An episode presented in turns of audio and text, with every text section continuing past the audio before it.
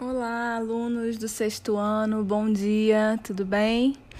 Bom, nesse áudio a gente vai trabalhar é, a unidade dois da apostila de português na página vinte e oito. Eu peço que vocês estejam com a apostila de vocês de língua portuguesa na página vinte e oito, onde a gente vai falar sobre a significação das palavras. A gente vai trabalhar com a área da semântica e a gente vai falar de significação das palavras.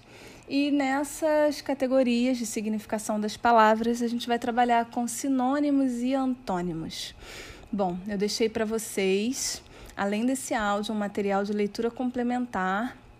E aqui eu vou passar para vocês as orientações sobre as atividades que vão ser feitas na apostila de vocês. A gente vai finalizar o conteúdo da apostila é, sobre sinônimos e antônimos aqui, É, nas nossas aulas dessa semana, na aula de hoje, do dia sete do quatro, e na aula do dia nove do quatro.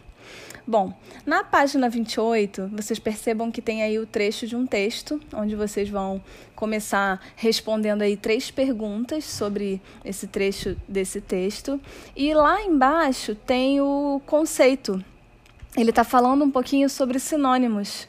É, ele está passando aí para a gente o conceito dessa significação de palavras. Ele vai falar que as palavras e as expressões podem estabelecer determinadas relações de sentido. E ele fala o que é sinônimo aí nesse quadrinho verde aí embaixo. Sinônimos são palavras ou expressões que, empregadas em determinado contexto, apresentam significados semelhantes. Vocês vão responder aí essas atividades da página vinte e oito, que é a nossa atividade de hoje, e vamos seguir para a página vinte e nove, onde na número dois também aí aparece uma manchete, que vocês vão responder duas perguntas sobre isso, e ele vai falar um pouquinho sobre o que são antônimos. Tá? É, antônimos são palavras, lá embaixo, naquele quadro verde, nesse quadrinho verde que está aí na página vinte e nove. Antônimos são palavras que, empregadas em determinado contexto, apresentam significados opostos, ou seja, significados contrários, tá? Ele coloca aí alguns exemplos, ligar e desligar, feliz, infeliz.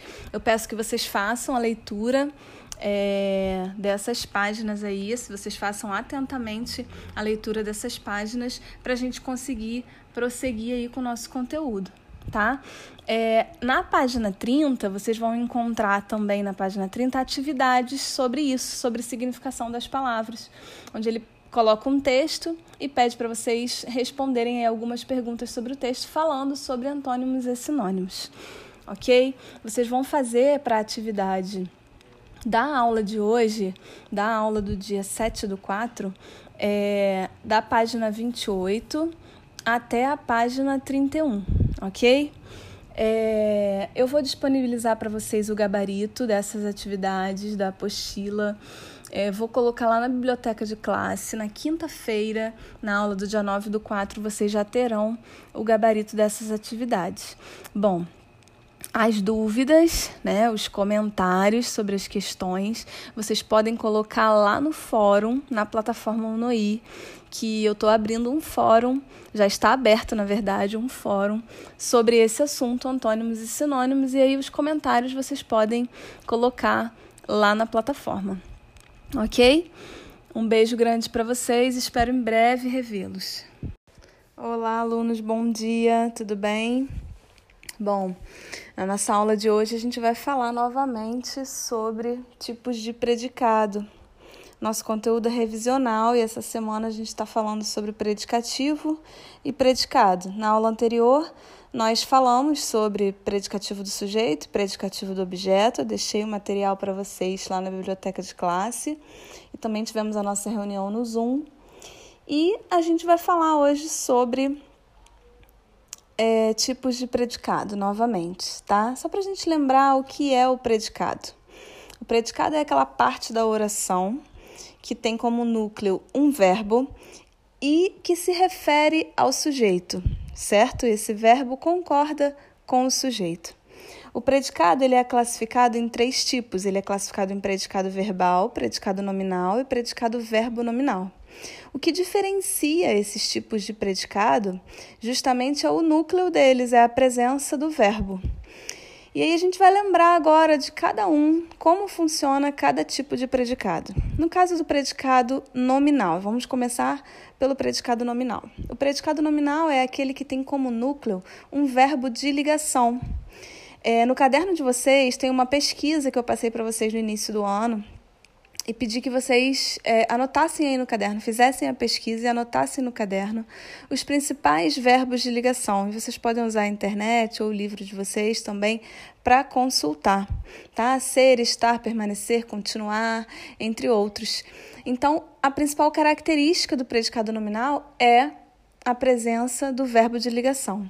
Numa oração é, constituída por predicado nominal, eu tenho aí é, o verbo indicando uma característica, uma condição do sujeito, que essa é a principal função do verbo de ligação. Estão lembrados?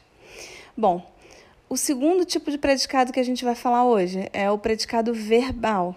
O predicado verbal ele tem como núcleo um verbo de ação, um verbo significativo, certo?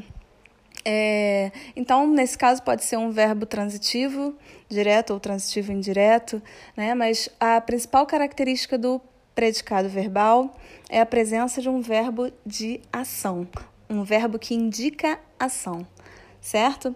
E o predicado verbo nominal, como o nome mesmo já diz, ele indica as duas coisas. Ele indica tanto a condição do sujeito quanto a ação do sujeito. No predicado verbo nominal, eu tenho sempre é, um verbo de ação e tenho um predicativo. Eu tenho uma, uma característica do sujeito. Eu tenho um verbo de ligação implícito aí dentro dessa frase. A gente É, utilizou vários exemplos em sala e eu tenho, tenho no caderno de vocês alguns exercícios também falando sobre isso, tá? Então, o predicado verbo nominal é aquele que indica a ação do sujeito e a condição do sujeito no momento daquela ação. Tudo bem? É, a gente vai ficar por aqui. É, desejo bons estudos para vocês. Pratiquem. Tem exercícios para vocês da aula de hoje lá no Google Formulário, o link já está disponível na biblioteca de classe. Qualquer dúvida, vocês podem comentar lá no fórum, tá bom? Deixo um beijo grande para vocês.